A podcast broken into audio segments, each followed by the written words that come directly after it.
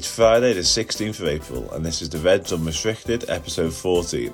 Today, we're joined by football writer and regular contributor to the Anfield Index, John O'Sullivan, to look back on Liverpool's exit at the hands of Real Madrid from the Champions League, Thiago's role within the side, James Milner's recently increased game time, and a look ahead to Leeds United on Monday night in the Premier League.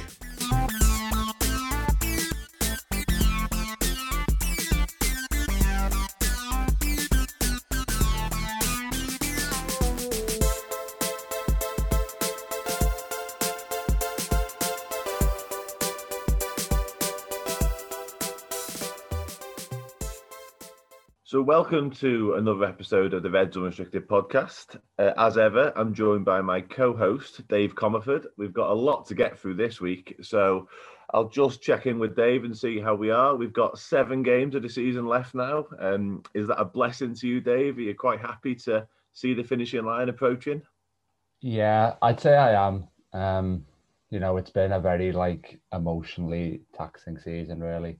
Um, probably goes for the fans and the players that uh, obviously there's a lot to fight for. It's not like you know there's nothing to play for in these games, but you know there's there's no denying that we're all very much looking ahead to to next season and when, when we hope things will, from a Liverpool point of view, be back to something resembling normality. Yeah, one hundred percent. Um, so obviously we're in the wake of the Real Madrid elimination in midweek, and we're going to look ahead to Leeds a little bit later on. But in the interim, we've got quite a lot to get through.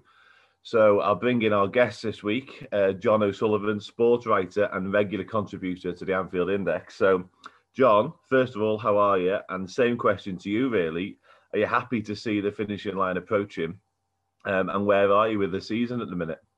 Yeah, great. Thanks. Thanks for having me on. Uh, yeah, I really am looking forward to it. To be honest with you, it's it's long felt like an interminable slog. Um, I actually think that Liverpool can have a positive end to the season and finish in the top four. But yeah, honestly, I am kind of looking forward to having it finish. Uh, but then again, I know myself that like two weeks after it finished, I'd be really pining for it to come back because be kind of bored on weekends.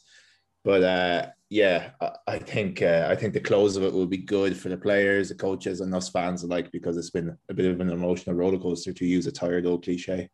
Yeah, one hundred percent. I think just to finish off on that, I think I'm in a very similar boat, to be honest with you. Um, as much as, like you touched upon, we'll all miss the footy once it's gone.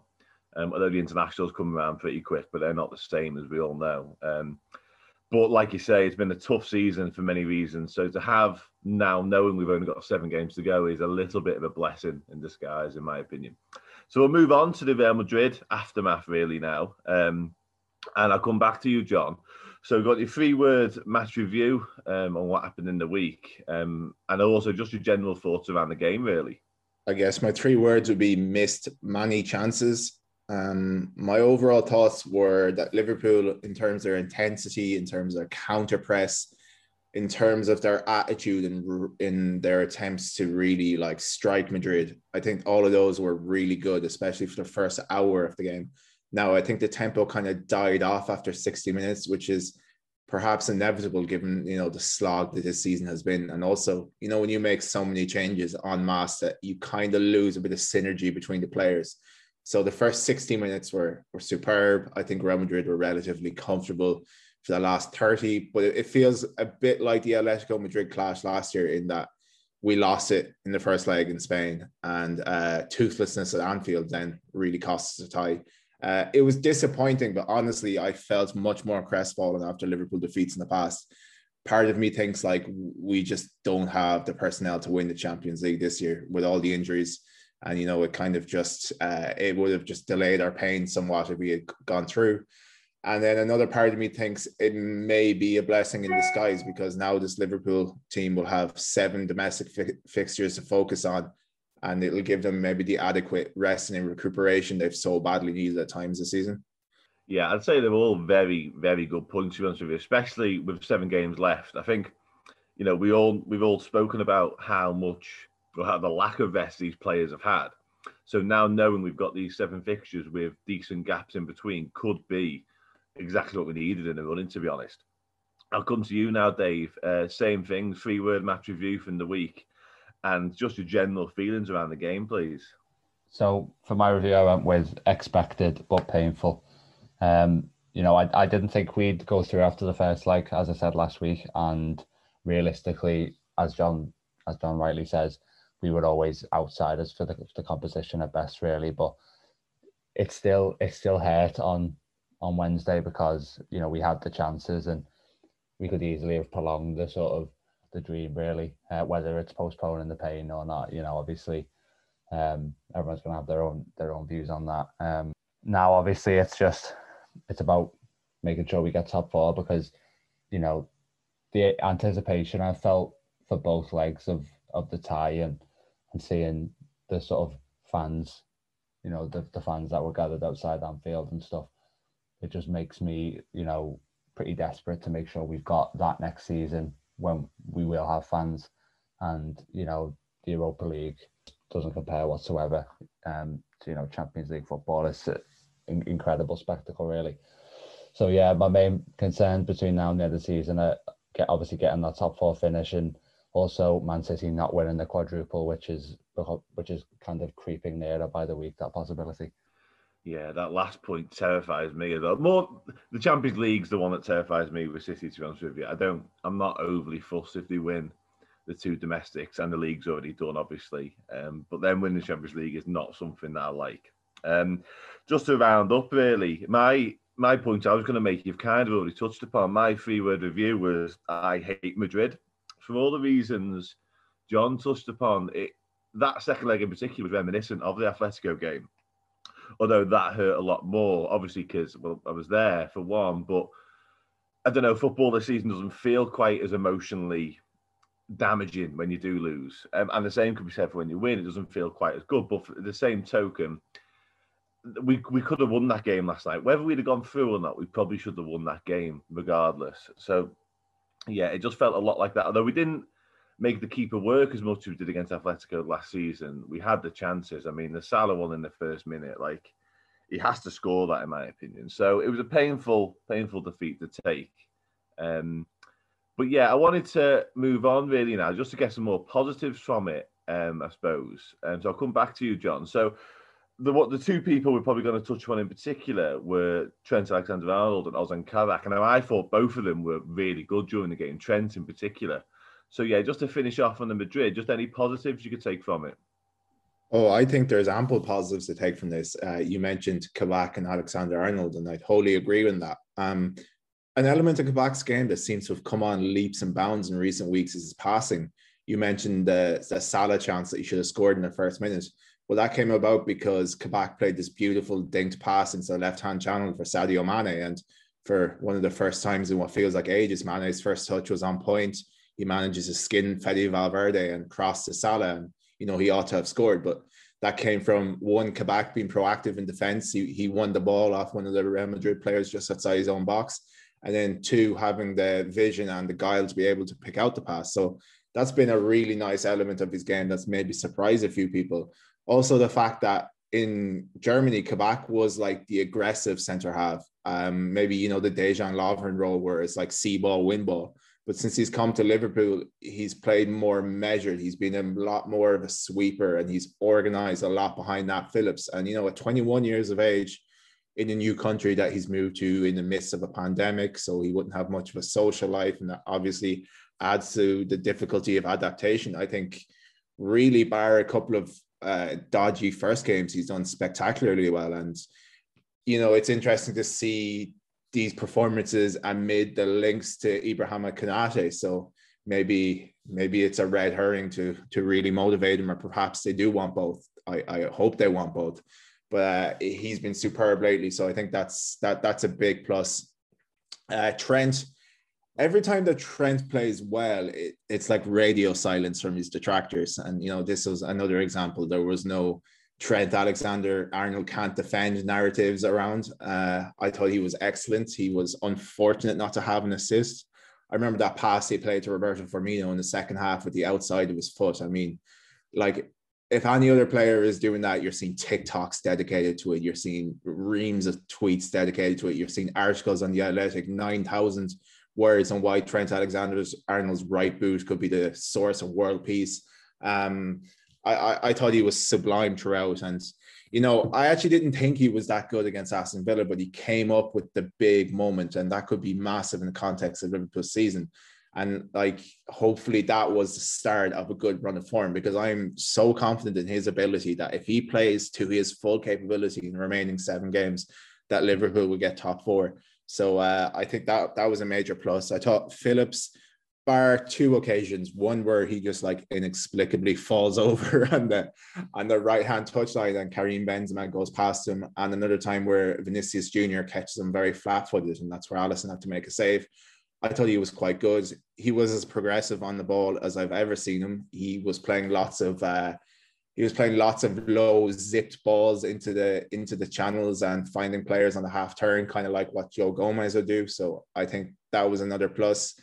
Uh, the starting midfield I thought were quite good. Um, the tempo kind of died a bit when Milner went off, I felt, but I think that was probably inevitable as I touched on before.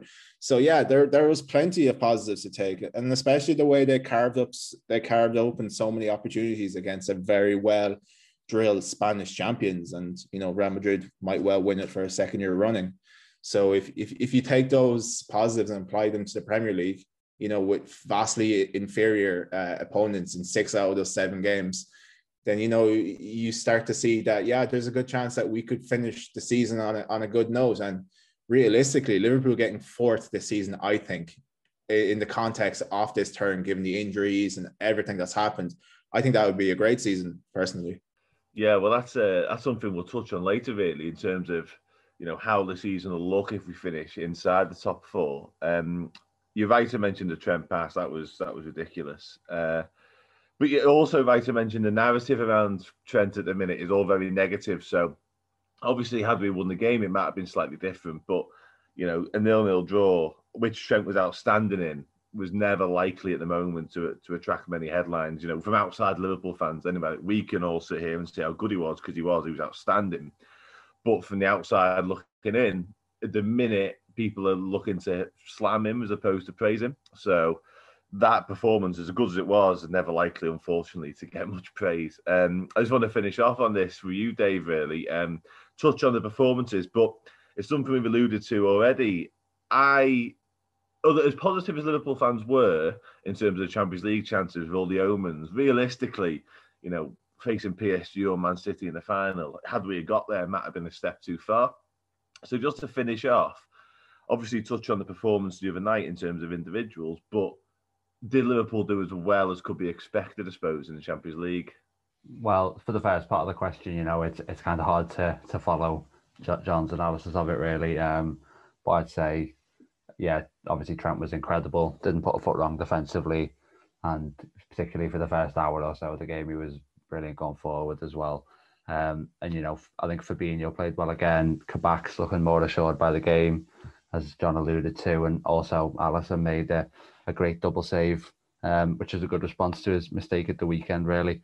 So yeah, it was a performance that had pretty much all the ingredients except the most important one, obviously. And um, in terms of the the second question, uh, you know, obviously without Van Dijk, in my opinion, the best defender in the world. Like we were, we were dark horses at best, really and no fans as well is, is obviously a factor because we've seen the kind of the unquantifiable advantage really that's given Liverpool um, over the years. And having said that, I said before that this particular tie that we were the favourites, um, given the injuries that Real Madrid had. Um, whether that was slightly naive, I don't know. Um, and we did make mistakes, you know, Klopp made a selection error in the first leg. Um, there were defensive errors made in, in that game as well.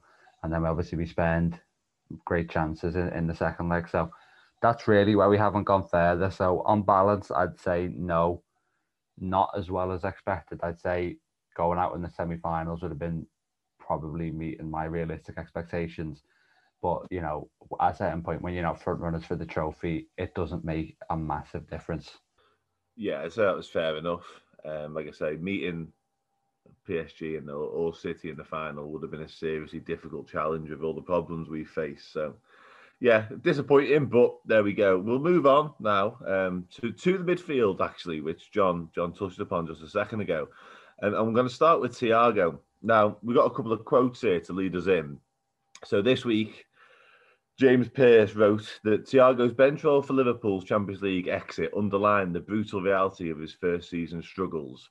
Now, he was on the bench obviously in midweek, and I think he was on the bench for the, the two games before that, which is a bit of a surprise. Um, now, the BBC's Phil McNulty kind of backed that up and said that Thiago was meant to be a tempo dictating game changer after arriving from last season's Champions League winners Bayern Munich, but he has struggled. It was significant that he did not start either leg of this quarter final when these looked like the sort of games he'd been signed to play in. Now, for me, that's that's probably fair enough. You know, Thiago's been there, done it, won it all, and played an integral part in that. And we signed a player of his sort of quality to play in these games. And um, obviously, hasn't gone as well as planned for him this season. So, I wanted to get your thoughts first on the quotes, John, and I suppose on his season overall, really. I guess if you look at the quotes and take them just at face value, it's it's fair enough. But I think you have to look at it in context, and the context is he's had no preseason. He's missed three months with an injury. He's had COVID. Um, when he returned to the team, the team were more or less in free fall. Um, and people, I think another part of Pearce's article was mentioned though he hasn't scored or assisted. Well, like that, he's never regularly scored or assisted in his career. That's not really what he's supposed to be doing. Like his job, as I think the second quote alluded to, is you know to dictate the tempo and to you know give Liverpool like an incisive front foot attacking kind of passing from deep. And that that's all well and good but I mean it, it, necessitates your teammates being being at their best level and being sharp. And for the vast majority of the season they haven't been I think the only time really he's played in what you would describe as Liverpool's optimum midfield was the Merseyside derby and I thought on that day Henderson Fabinho and Thiago were absolutely superb and Everton were blessed to get a draw on that occasion. So he, he's been certainly unlucky. I don't disagree with the quotes as such, but I always like kind of try to apply some context to it. He won't have a preseason this year, presuming uh, that he goes to Spain. Euro 2020, as it's still called, despite the fact that it takes part in 2021 campaign, and he'll probably be a cornerstone of that team. So he, he once again he won't have a preseason, but I think he will be so much better next season for having this uh, betting in season. He's just too talented, I think, to not really hit hit hit the heights or even come close to hitting the heights uh, anticipated for him. He, he he's largely been unfortunate, but uh, I, I don't wholly I don't disagree with what they're saying. I just think maybe it's a little bit unfair to put it in that light. Yeah, for me, I, I think that's more than fair enough. I think we've seen in the past players come over to the Premier League and struggle to settle. It almost takes a season a lot of time. Now, Thiago is a, a world class footballer, and you know you're right to touch on his talent being too good, but you know he's been there, done it, and won everything. Like he he is an outstanding footballer, and I think he'll come good in the long run. And I think you know when he's got the players alongside him that he was signed to play with next year, I think we'll see a whole different footballer altogether. Um, but I wanted to get your thoughts as well on that, Dave. Really. Well, John mentions the the section in Pearce's article, which I read last night, where he said he hasn't got a goal or an assistant. I was slightly taken aback by that, and you know, obviously the rest of the piece made you know a fair bit of sense, but I do just wonder whether this is me reading into it too much, whether that says something about you know the wider footballing uh, community in this country and whether we're judging Thiago really by, you know, the right metrics and whether we, you know, maybe we're not necessarily used to, to players of his ilk. I don't know if that's just me making excuses for him, but I think it's, it's, you know, an interesting idea. In terms of the, the statements that, that you read out, um, it's a tough one because there's no denying that Thiago starting both ties on the bench doesn't reflect well on his season up to this point. Um, but I think the the strange thing is he was probably in his you know his strongest form coming into the tie, um, which made it slightly confusing to not see him feature as much. So I'm torn because, like most other football fans, when there's a new signing, as Thiago still is, you know you you instinctively want to defend him, um, and you instinctively fight that corner. Um, if I'm being honest, he hasn't met the expectations that I had in the first place. Like I vividly remember how excited I was. I think it was a a Friday in September, um, and I you know I was checking my phone constantly, waiting for waiting for the announcements and stuff, and seeing the day before that we'd finally made the break break. So it felt like you know a, a huge moment already in like the in the title race um, for that season. Um, so he hasn't. I don't he's kind of lived up to that excitement. I remember when when we had Chris Williams on, um, must have been a couple of months ago now. Um, it was after the Leicester game, and we had a, a similar discussion where we each kind of gave him a rating up to that point, and I think I gave him a seven at that time, and I, I wouldn't go any lower now than sort of a six point five for for his first season, and so as that rating kind of suggests, he's been decent, but what I was kind of expecting was a game changer, um, and he hasn't he hasn't been that. Um, and then obviously there's a, a really important caveat to add there that there's been a great deal of upheaval around him, and you know next season could easily be very different. You know, John mentions that um, Derby midfield. I think that's the only time we've seen that, and in my opinion, that's probably our our strongest midfield. So, you know, when, if he's placed within that within that structure next season, I think I do think he could thrive still. So, you know, it, it's only the first season, um, and you know, there's still a, a few more good years of Thiago. Yeah, I still think we'll we'll end up being delighted with the signing. But you're right, you're both right to touch upon, you know, we were all made up when we signed him. We expected huge things because we'd watched the Champions League latter stages and just marveled at how good a footballer he was. Now that hasn't gone away. I just I think the things he's been asked to do without Fabinho and Henderson aren't necessarily his strong points. I think with them two alongside him, he'll thrive next year. Um, that's what I certainly hope because, like I say, when you sign someone, you're so desperate for them to do well that you'd almost defend them to the hilt regardless. Um, but as I've touched upon before on this pod, like I'm happy to give pretty much all our players a free pass this season, given what's gone before and given you know the problems we've had in many aspects of the season, um, and Thiago falls into that category definitely. Um, so to move on really from Thiago, probably the person who started some of these games instead of him was James Milner. Now they've kind of given me a stat here that at 35 years and 100 days old, Milner became the oldest player to start a European Cup knockout game for the Reds since Ian Callaghan against Borussia Mönchengladbach way back in 1978. So just to immediately go into that, I suppose, really, as opposed to Milner generally. Like he obviously started in place of Thiago. Now we we all thought he was pretty good the other night, which is fair enough. But should he be starting Champions League games for Liverpool at this stage? I'll, I'll come to you first, John. Um, it's difficult because sometimes I do think that Jurgen Klopp picks horses for courses midfields. Um, there's this big obsession on Twitter over oh, what's Klopp's best midfield? Like as in as in suggesting that he can pick the same midfield for the entire season, which is an absolute pipe dream. Yeah, he was quite good. Um, I thought that Klopp's rationale between behind picking the midfield in either games was to kind of snuff out Madrid's playmaking threat. So obviously in the first game, he thought that Keita, who would have been fresh, you know, would have been able to stifle uh, Toni Kroos and Luka Modric. Uh, that worked spectacularly badly, unfortunately. And I think in the second leg that he probably thought that, okay, Milner is a leader, he's a communicator, he'll get stuck in. He's an underrated facet of Milner's game, I think, is his intelligence. Like he's not the most he's not the most technically polished player, but he is so smart. And I feel like he's kind of like a robot that can take on the manager's requests and the manager's instruction and carry them out to the best of his ability. So I thought that Jurgen Klopp thought, okay, let's try and get an early goal with Milner leading the tempo, leading the press, leading the intensity, and then possibly we can spring on our five subs after the hour mark when he invariably tires because he's given his all for the last hour. So would I have picked him to start? No, but I think he did justify his selection. And I mean, I can understand why Klopp would have picked him because Real Madrid's danger really is their ability to play long and to play quickly over the top with their two playmaking midfielders, especially Kroos. So if Klopp thought that Milner could nullify him somewhat, then I guess I can I can understand the decision. Um, I don't think if if any fan had picked their hypothetical eleven before the game, he would have been in it. But I, I do understand why he was included.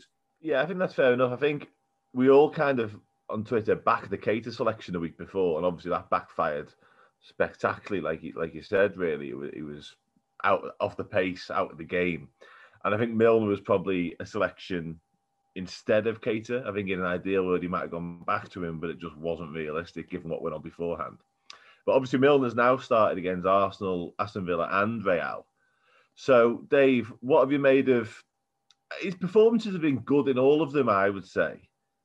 But it's more the fact that you know a while ago he was a, a bit of a squad player, wasn't really featuring much.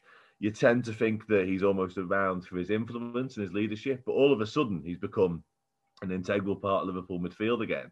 So I think I want to really knuckle down on should that be the case? Like, you know, we've got Keita and Thiago there. They should really be playing ahead of Milner, shouldn't shouldn't they really? Um, and also, how much do you think Milner's now going to play in the run-in, which is which is crucial?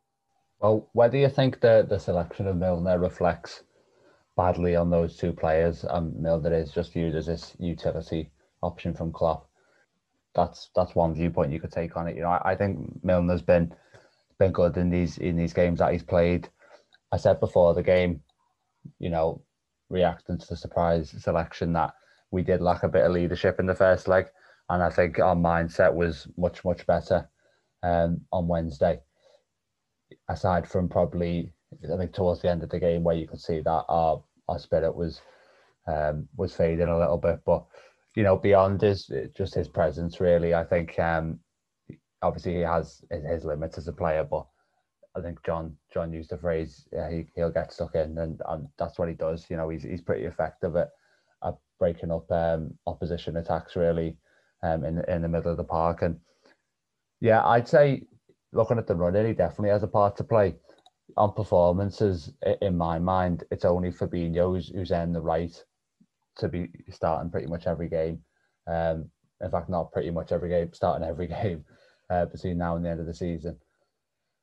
In Klopp's mind, it's obviously pretty clear that Wijnaldum is going to, you know, the seven games left, Wijnaldum probably start six of them as well.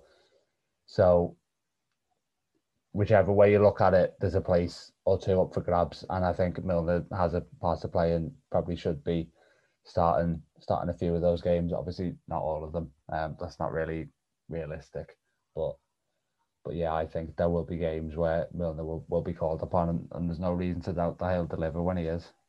No, and I think the leadership point is, is what I was going to make as well. I think at times this season we've really lacked leaders, obviously without Henderson and Van Dijk for the most part.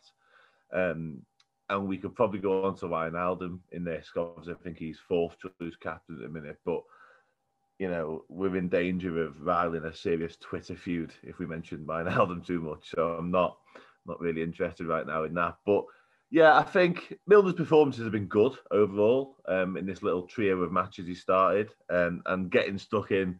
He certainly did that in Benzema in about 30 seconds in, which was reminiscent of the Barcelona game. And obviously, we did make the comeback. So, you know, that certainly looked to be in his mind in terms of not letting them settle and making sure they were there for a difficult night. But obviously, as it transpired, it didn't quite work out. Um, but yeah, I wanted to. So we've mentioned the run-in there in terms of Milner's value to it. So we're going to move on to the run-in now. Um, obviously that's all Liverpool have got to play for, really, um, in terms of potentially getting top four. So obviously we start on Monday night against Leeds, and then we've got Newcastle at home. Then we go to Manchester United, which should be interesting. Southampton at home, West Brom away, Burnley away, and then we finish with Crystal Palace, where we should have potentially 10,000 supporters inside Anfield, which would be nice. So I'll come back to you, Dave, because I think I've gone to John first every time. So, how many points are you expecting us to pick up there in those seven games? And will Liverpool get top four at the end of it? Well, um, at the moment, I think I'm right in saying we're on 52. I think high 60s could be enough um, so that's essentially five wins out of seven, and maybe a draw in one of the others. If you actually look, so let's look at the games like Leeds, Southampton, Crystal Palace with fans. I'm confident for those for those games. Um, so let's say that's that's three of the wins. Old Trafford, I reckon we can get a draw there. Um, I'm not necessarily sure we'll go there and win, but you know, we'll definitely it'll definitely be a good contest. Um, so that leaves Newcastle, West Brom, and Burnley, um, all pretty poor sides, but equally all three of those teams took points off us in December and January, and they're all in and around the relegation battle at the moment as well. Um, so you know, obviously you don't want to be playing teams who are, who are desperate for points, but I guess that the Sheffield United, Wolves, and probably the latter stages of the Villa game have given me hope that we can produce that moment to uh, to break down those kind of teams. Ideally, Newcastle, because obviously they're the game after Leeds. You know, if they get someone at West Ham this weekend, obviously that doubly helps us. And then if if Arsenal beat Fulham, then Newcastle have a bit of breathing space, and we're not up against a team who's fighting for their lives. And hopefully Burnley, by the time we play them in the penultimate game, are, are safe as well. You'd think they would be, and um, so there'll obviously be no excuse for beating a team who's um, really achieved its goal for the season and it's just winding down. Whereas we're obviously fighting for everything. Looking at like the race um, more widely, I do think Chelsea will qualify. Um, I think they'll get top four because even in, in, despite their European commitments, they do have a very big squad. Um, which will be pretty invaluable to Tuchel. And obviously that means we have to leapfrog both uh, West Ham and Leicester to get to get there. And Leicester slipped up last week against uh, West Ham, and they've got a pretty favourable run of uh, of four games now. But then they finish with United away, Chelsea away, and Spurs at home. So if Leicester don't maximise the next few games, you worry that for them that they'll fall short. Um, because of that obviously really tricky end to the season. West Ham have actually got a lovely run in. Um, and I think the last two weeks I've I've predicted defeats um, for them in the absence of, of Rice for the uh, the Wolves game, and then both Antonio and Rice were out for the uh, Leicester game. Obviously, they're two best players in my opinion. Um, but they've they've went and got six big points from those games, and it seems pretty dangerous to to write them off. And maybe we can't just assume that they'll fall away. So ultimately, I'm I'm I'm torn. My hunch is that we will get it, um, but I think it's going to be it's obviously going to go down to final day, and you'd hope that obviously having the fans at there at Anfield on the last day is is enough, and then we just about do it. Well, yeah, hopefully. Um, I think you're right to bring Leicester into it. I think they're in free fall a little bit again, like last season. Um, not so much in the results. Obviously, they got beat last weekend, but I think what's happening around the club doesn't doesn't reflect particularly well to on-field performances. So Dave's confidently confidently predicting we do get top four and we go unbeaten. So John, are you backing that claim up? Yeah, um, I think I agree with that. I mean, if you look at the fixtures, um, Leeds United away, they haven't nothing really tangible to play for. Uh, Newcastle, depending on how they get on this weekend, could be in the same boat because they're six points clear and they have a game in hand. United is obviously the the stickler. Um, I envisage a, a typically dour nil-all draw with United parking the bus and Liverpool being unable to prize them open, which has been the case for probably three of the last four seasons. And then you look at Southampton at home again; they're kind of just floating in mid-table obscurity. They're not going to particularly go anywhere. When we play West Brom, they could already be down, hopefully. So again, that's that's another really kind of a dead rubber. Even though I, I hate playing Allardyce teams. I just I just hate it. Um, Burnley again, their their fate is already sealed. I, I would imagine they they'll be safe. So that that's a game that if you think Liverpool go into that game with lesser focus than Burnley, then they have a real issue. So you think that they should pick up the maximum points there. And then Palace, quite like Southampton, they're they're going nowhere. They're kind of just floating around the mid table, no danger of being relegated. So you think on the last game of the season with the fans back in, hopefully that Liverpool will, you know, have enough to be able to get it done. So I think Liverpool have a more favourable run in certainly than Leicester, and uh, the rom- football romantics will hate to hear it, but I think Liverpool and Chelsea get top four, and Leicester and West Ham don't. I just think that West Ham have too much of a mounting injury crisis to kind of get over, and they do have favourable games but they're a real counter-attacking side. I don't know how well they will do against teams that actually sit in against them.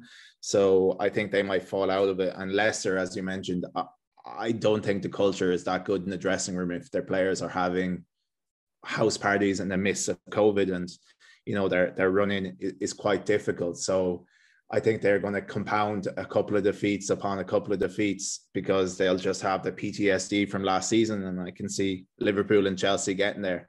I think Liverpool will probably get maybe 18 or 19 points out of the remaining 21 and that will bring them to near enough 70 69 slash 70 and i think that should be enough. And we might look back on this run in in two three four years and say how integral it was to liverpool really maintaining their status as one of the elite clubs in europe. Yeah so just I completely agree. Just to finish on that, the the comparison with everyone's kind of expecting West Ham to fall out of this top four, and as do I. It's it's almost reminiscent of when everyone expected Leicester to slip up and not win the league. Um, people just think it can't be done, and somehow they just keep going. But I do think injuries will catch up with West Ham potentially in this last seven games. Um, and Leicester, like I said earlier, something obviously hasn't gone right there recently, and those last three fixtures are brutal. I think we now without Europe, I think we go unbeaten. Um, and I think we I think we just about make it. What I will say is, just to finish off on this little topic, is as much as you know this season has been a bit of a nightmare in many ways for Liverpool, um, and obviously no one's enjoyed it as much because of the circumstances. I think it would be a huge shame if this season was to impact on what could be a fantastic season next year. For instance, if we do miss out on Champions League and we do end up in the Europa League or Europa Conference, whatever it's going to be called next, then that would be a massive blow. I think. I don't think necessarily in terms of transfers and summer spending, and you know, I just think for the enjoyment of next season, which could be fantastic because obviously everything has gone on. I'm desperate to get back to, to football, and as most people probably are, to have a season like this impact on what could be a brilliant season next year would be a huge shame. So I think we just have to get top four, and you know the running looks decent we're playing better football. So, yeah, let's go and do it, I think. So, yeah, that takes us nicely onto the final section of the show, which will just be previewing Leeds United um, Monday night at Elland Road. Um, God knows when the last time we went there was. I imagine at least 15 years ago. Thankfully, I think Mark Viduka's retired now, so we won't be scoring four. Um, so, yeah, John, just want to get um, team prediction, really, line up wise, um, an actual prediction of the score line. And obviously, we beat them 4 3 at Anfield in what was pretty helter skelter. Um, so, yeah, how you think the game's going to go this time round? I think Liverpool will win this 4 2. Leeds are a very dangerous team. Um, they're high intensity, they press a lot, they play out from the back. Um, I just I just feel it'll be difficult for them to reach the same emotional and physical pitch that they reached in the victory away to Man City with 10 men. Like you, teams don't put in that level of performance twice in a week never mind promoted and they're pretty much in and around mid table. So I don't think they'll be able to reach that level again. As for the Liverpool team, I think as much maligned as Keita is, that Klopp might pick him in this game just because Leeds play a man-to-man marking system a lot of the time, and Keita is one of the most press-resistant midfielders. He can slalom through pressure, and he can get Liverpool on the front foot by carrying the ball through midfield.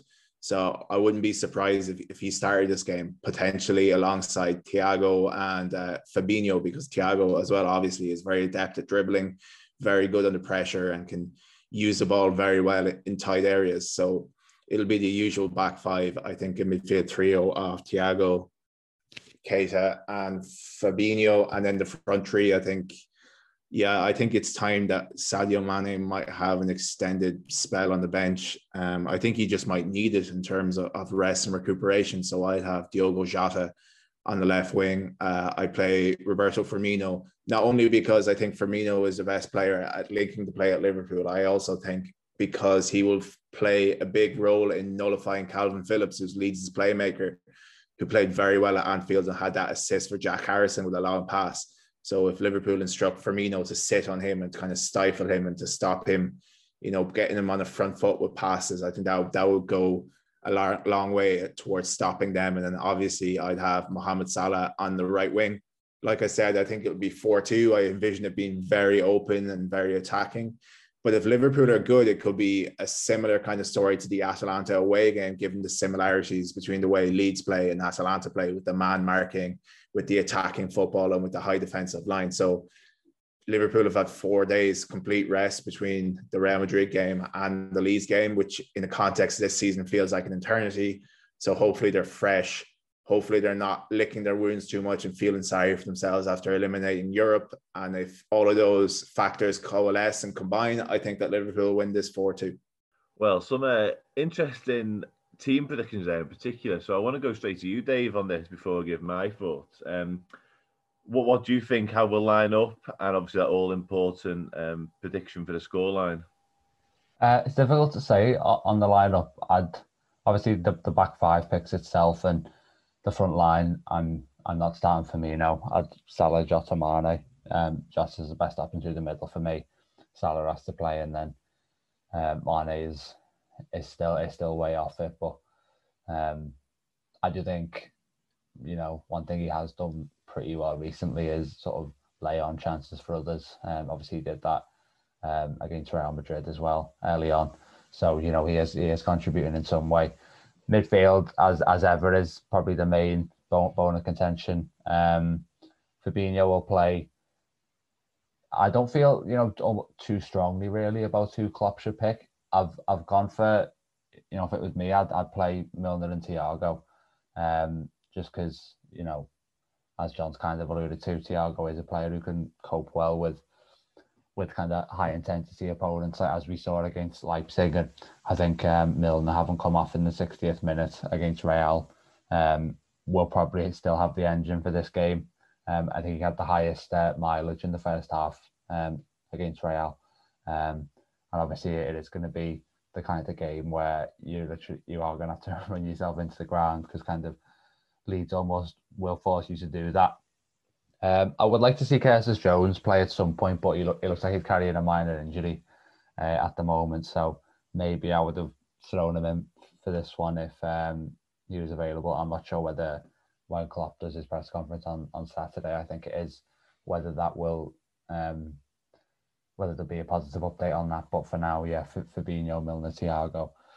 Um, in terms of how the game will go, um, on paper it's it's one that suits us, isn't it? Because we know we'll get space, we know we'll get chances. I, I was looking at it yesterday. Leeds have the the fifth highest expected goals against in the league. I think only no wait, it wasn't even fifth highest. It was third highest expected goals in the league. I think it was only Sheffield United and West Brom um, who struggled more with that. So you're then wondering if we can be clinical, um, which has been our downfall in some games. Um, but I'd be confident that with the volume of chances that we'll probably have, that Jota and Salah could inflict the damage on them. Uh, on on the other side, obviously, um, if you flip it around to expected goals for Leeds, are actually fifth in the table for that. Um, and there's no doubt that they'll be able to hurt us. Although I do think Raphinha, who picked up a knock against City, he's a doubt. He could be a really big miss because he's, you know, when he plays, he just lights it up and he goes past players, creates chances for others. Predictions wise, obviously we all remember that game in, in September, um, the 4 3 on, on the first day of the season. Um, it was uh, probably one of the best games already, even though I think it was only the third game of the season. It was probably an early contender for, for game of the season. Um, and there's obviously lessons we can learn from that game. Like, you know, a big one was that we weren't closing down um, Kalvin Phillips and he has us with a, a couple of the uh, the long passes he was able to pick out. So I think it'll be another entertaining one, not quite as high scoring as that. I think um, John mentioned the the Atalanta away game is almost a little bit like makes me feel a little bit uneasy just because of how easy that victory proved to be. But I can I can see the parallel. Um, I think both teams will score, um, as as John said, but Liverpool um, will get the win in the end. And 4 2 is a decent shout. I reckon I'll go for 3 1 to us. Well, this could be a first. You might have a clean sweep of Liverpool wins on the pod, which is uh, which is nice.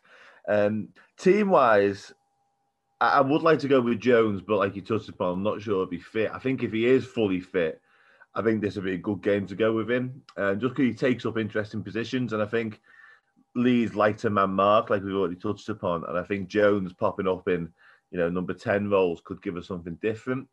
Unfortunately, I think if he isn't fit, I just can't see him turning back to Keita. which might be me being a little bit harsh on Keita given what went on. but I think we'll see Wijnaldum instead, um, just because of the energy he brings, which is something you can't really question as much as people might question other things about him.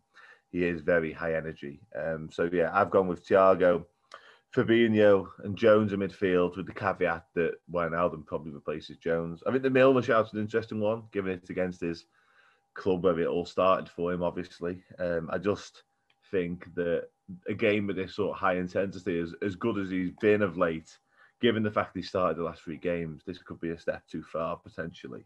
Um, and from three wise, I've actually gone Salah, Jota, and Mane. And I had the the Atalanta game in mind when I did. I think they're quite similar in terms of the way they play, quite high energy attacking, and I think that front three worked really well over in Italy that night. So I'd like to see something similar, um, and I'd like to see Mane score as well. Also, Salah, obviously top goal scorer in the league, I think at the minute, joint. So it'd be nice for him to uh, go on and win that before the end of the season because, you know, given our struggles, he's probably been the one constant goal threat. Um, and I have gone for a Liverpool 3 1 win as well. Um, for all the reasons you both mentioned, very attacking sides tend to suit us. Leeds aren't going to change the way they play. And that City game last week could have been their crowning moment of the season. And now they hopefully just sit back and uh, get on the beach, as they say. Um, but yeah, that's about all we've got time for.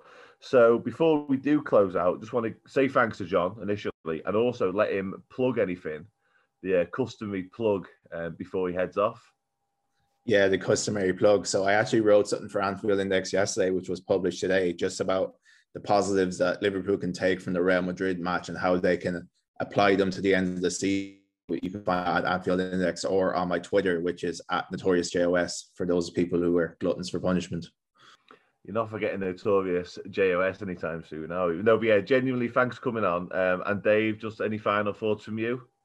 Well, obviously, what you really want, Dan, is a quick update on the uh, international analytics. Obviously, how how could I?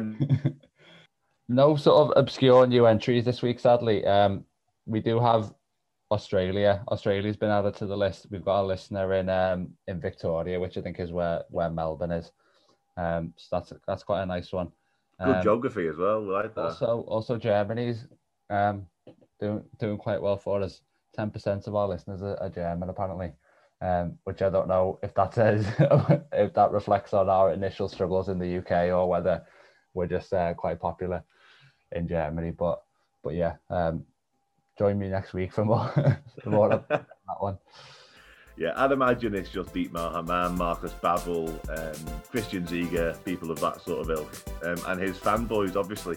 Uh, but no, yeah, um, genuinely thanks to both of you. Uh, massive thanks to John. We'll put the Twitters in the uh, bio as ever, and join us next week when we'll reflect on the Leeds United result and also look ahead to Newcastle.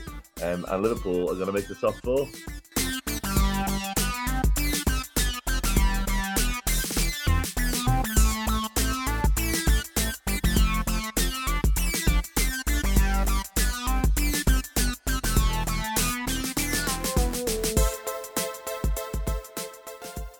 This podcast is part of the Big Heads Media Podcast Network. Go to bigheadsmedia.com for more great podcasts.